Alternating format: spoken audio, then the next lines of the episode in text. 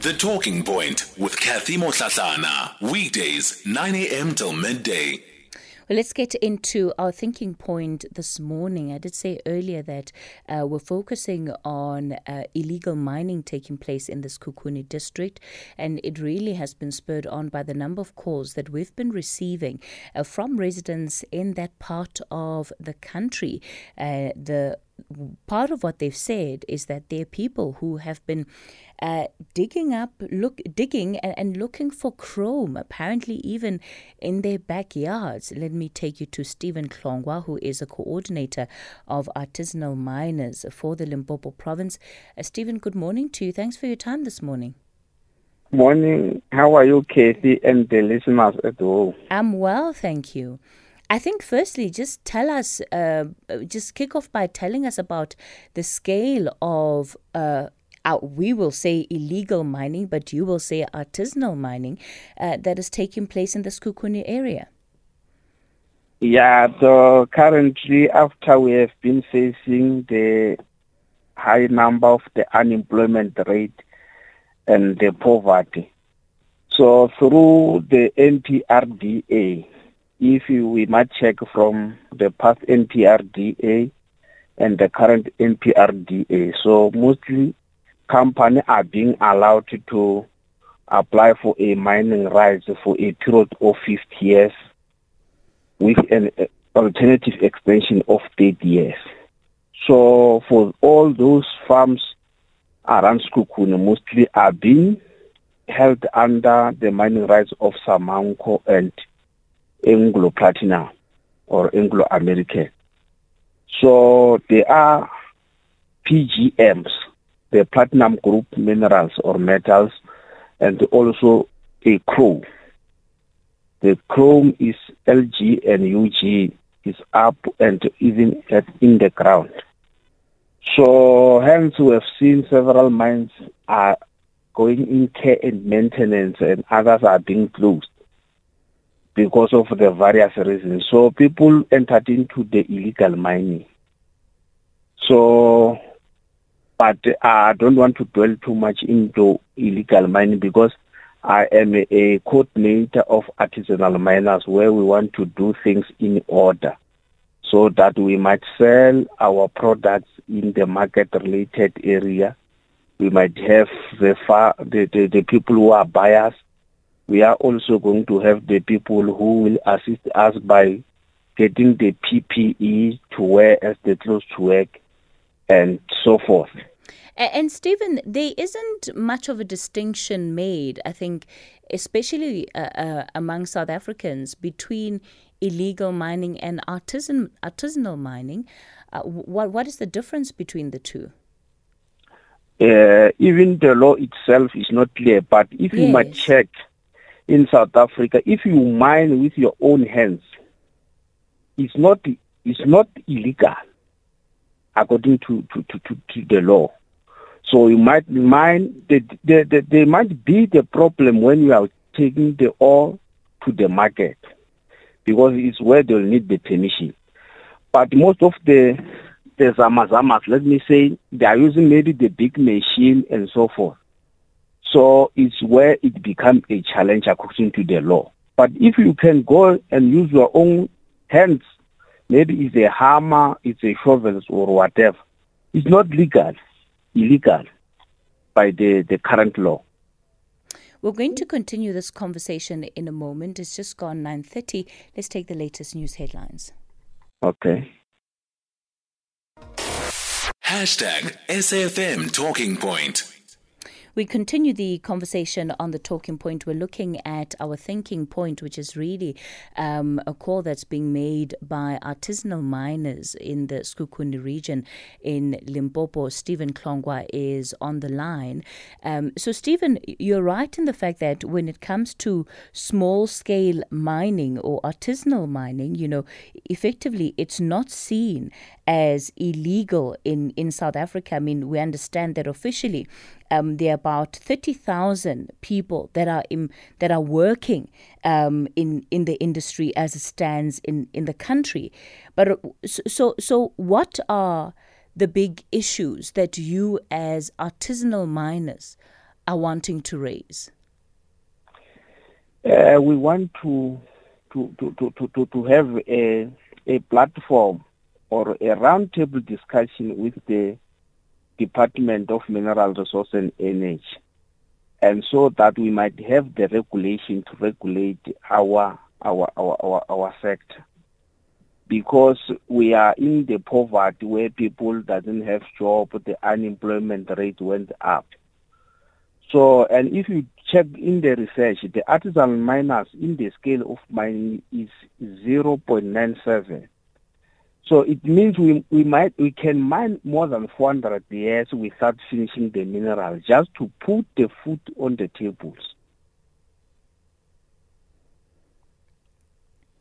So, so Stephen, j- just just repeat that for me. What is it exactly that that you're saying you're calling for? You're calling for greater regulation.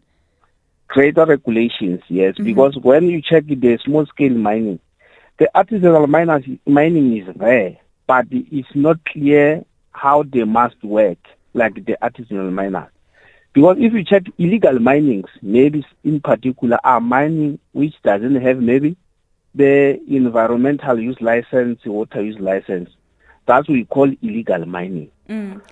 So, so the difficulty that you as artisanal miners are facing, of course, is that when we look at the regulations in in the country right now, they do ban or outlaw any mining activities that are taking place without a permit, even if it is happening at at, at, a, at a surface value instead of of your deep mining as as your big mining houses would be engaged in. Uh, can you repeat it to a question? So, so what I'm saying is that when we look at the current framework around yes. artisanal mining in South Africa, yes, we can say that the regulations outlaw artisanal mining because any mining that is taking place without a permit is not allowed. Yes.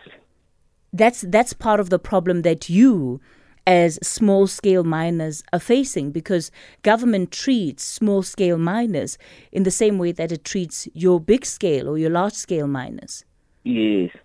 And if you, you, you might check around us, there there was no operation in some of the area.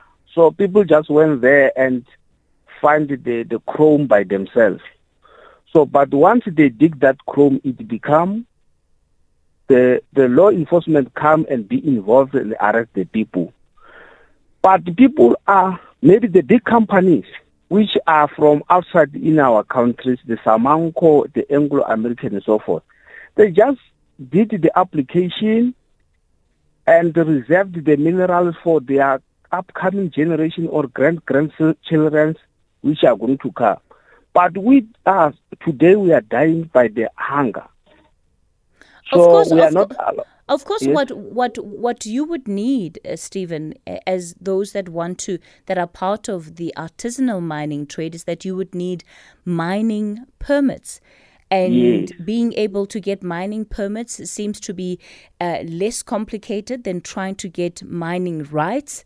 Um, but what have you found when you apply for these mining permits? No, it's difficult, Casey. If you might check currently, because I'm tell, I told you that earlier that the, those companies are clever. They apply for the mining right. Mining right is not a mining permit. Mm-hmm. Because a mining permit is only there for five years where you will implement the social and labor plan. So hence you have passed that thing, you are going to renew it again. But the main, the mining rights, and it also the mining rights doesn't specify where are you going to work. If you have been applied for the portion like is Twickenham Farm or is Pachascral Farm, where I come from, so it means the whole po- po- portion of that farm belongs to you according to the mining right. But hence you do the mining permit, you require a specific area where are you going to work mm. and also pay the surface lease rental according to the portion you have taken. So it's difficult for us to put a application there So, so Stephen, ultimately, what do you want to see happening?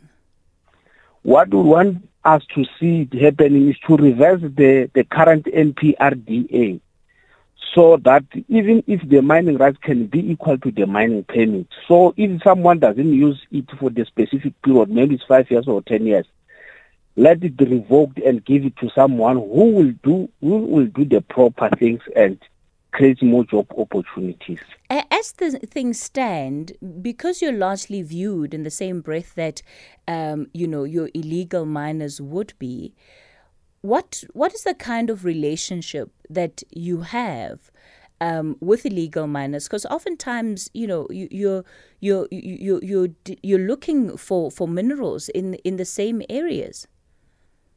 No, the, the the relationship is good. It's not good at at all. Mm. Because where I actually come from, you you find that people are doing the toll gates. you you might be surprised, but they are doing the blockage on the roads where if there are people who are mining illegally, they stop their trucks which are carrying their commodity to a certain area. Mm. And they need a payment for the truck to pass that road. So, and are people with him?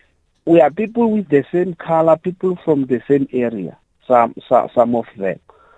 And uh, because the law enforcement agency used to come and visit them. They are mining, they mine while they are also scared to be arrested. There are big, big holes which are abandoned. They are not, they are not being, they are not being closed. So they just mine. So while they'll come the, the, the, the, the, the, the, the rain, many water went inside. There's mm. no proper rehabilitations and so forth. Mm. Yes. All right. Stephen, we're going to have to leave it there for this morning. And he's a coordinator of artisanal miners um, in Limpopo. You heard the call that they're making. Uh, they're calling for effectively a deregulation um, when it comes to artisanal mining in the country. They wanted um, to be recognized. They also wanted want uh, government to make it easier for them to receive permits that would enable them to mine, at least legally. And you heard again what he's saying about the need for this mining in communities, given the high levels of unemployment and what it is that they could do given that opportunity.